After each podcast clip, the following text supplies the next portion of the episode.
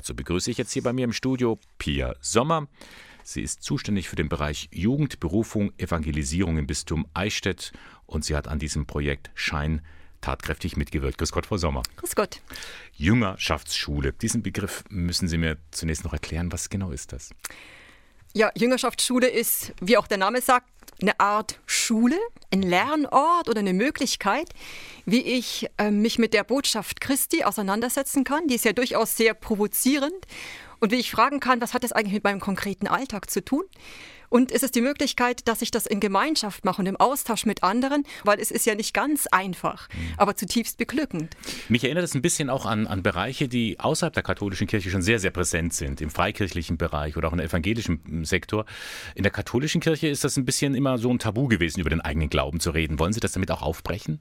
Sie haben recht, dass es in anderen Kirchen, in anderen Freikirchen schon präsenter ist, aber es gibt auch Aufbrüche bereits in der katholischen Kirche. Und ich möchte nicht sagen, dass wir uns da anschließen, aber wir wir wagen einfach auch dieses Projekt, weil es was zutiefst Christliches ist, nach meinem Verständnis. Das Ganze nennt sich auch ein Crashkurs, das heißt, da wird auf in kürzester Zeit eigentlich was vermittelt. Was sind denn so Unterrichtseinheiten? Es ist ja eine Schule. Ja, Schule, also im übertragenen Sinne. Ja. Also es ist sehr unterschiedlich. Also ich sehe die Grundlage von diesem Jüngerschafts-Crashkurs darin, dass wir Möglichkeiten und Räume bieten, wie man jungen Menschen zeigen kann, wie kann ich denn überhaupt eine persönliche Beziehung zu Christus aufbauen? Wie kann ich beten? Wie kann ich diese Botschaft Christi in meinem ganz konkreten Alltag als Student, als Azubi oder wie auch immer umsetzen.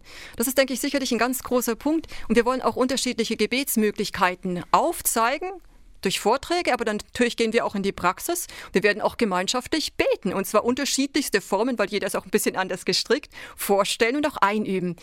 Ein weiterer wichtiger Teil ist dann eine Art Herzensbildung oder Persönlichkeitsentwicklung, Charakterformung, wie auch immer, wie kann ich erkennen, was meine Charismen, was meine Talente sind? Wie kann ich sie einsetzen für die anderen?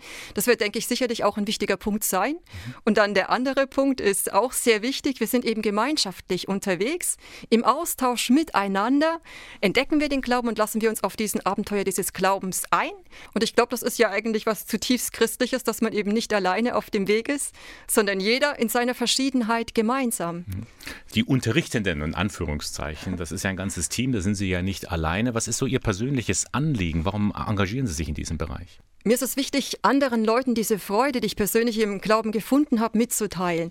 Und wir haben jetzt tatsächlich ein Team, das besteht aus drei Frauen, drei Männern, es sind Hauptamtliche, es sind Ehrenamtliche dabei, es sind auch Priester dabei, dass wir eben jungen Leuten diese Möglichkeit aufweisen und sie auch gleichzeitig auf diesem Lebensweg begleiten und dann auch eben beizustehen, wenn sie tatsächlich was planen in ihrem Umfeld, dass wir einfach eine Vernetzung haben, wo man einfach nachfragen kann, ich habe die Schwierigkeit, wie machst du das? Oder hilf mir dabei. Und dass die sich auch gegenseitig austauschen können.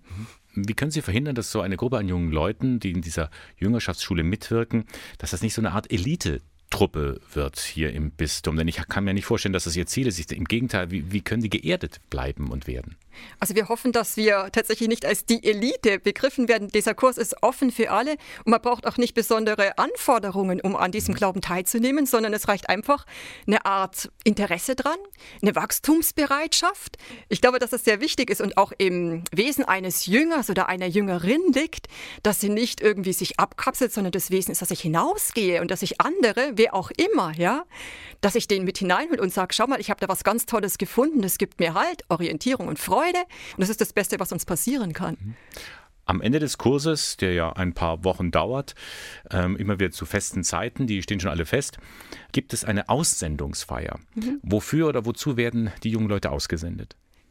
Die Aussendungsfeier ist praktisch eine Bestärkung für diese jungen Leute. Ihr seid gewollt und gewünscht und ihr habt eine ganz wichtige Aufgabe in eurem Umfeld, die niemand anders erfüllen kann. Und ich glaube, es ist ein schönes Zeichen von der Kirche. Auch voraussichtlich kommt auch unser Bischof, dass wir sagen, wir senden euch aus in euer Umfeld, zu euren Mitstudenten, zu euren Arbeitskollegen. Geht hinaus und legt Zeugnis von dieser persönlichen Erfahrung, die ihr gemacht habt, ab. Und da brauche ich gar nicht so ein großes Glaubenswissen, sondern da zählt das authentische Zeugnis, eben die persönliche Erfahrung, die ich mit Christus gemacht habe. Mhm. Es gibt ja innerhalb der Berufungspastoral äh, schon einige Angebote. Einmal das U-Projekt, das Jugendorientierung, Unterscheidung für Jugendliche bis etwa 20 Jahre. Jetzt Schein für junge Erwachsene bis 40. Fragt sich, was ist jetzt so Leuten mit meiner Baustelle, in meinem Alter rum, so um die 50 in der Lebensmitte? Da kommen ja auch Fragen, man möchte sich neu orientieren. Gibt es da auch Überlegungen seitens der Berufungspastoral, da etwas anzubieten?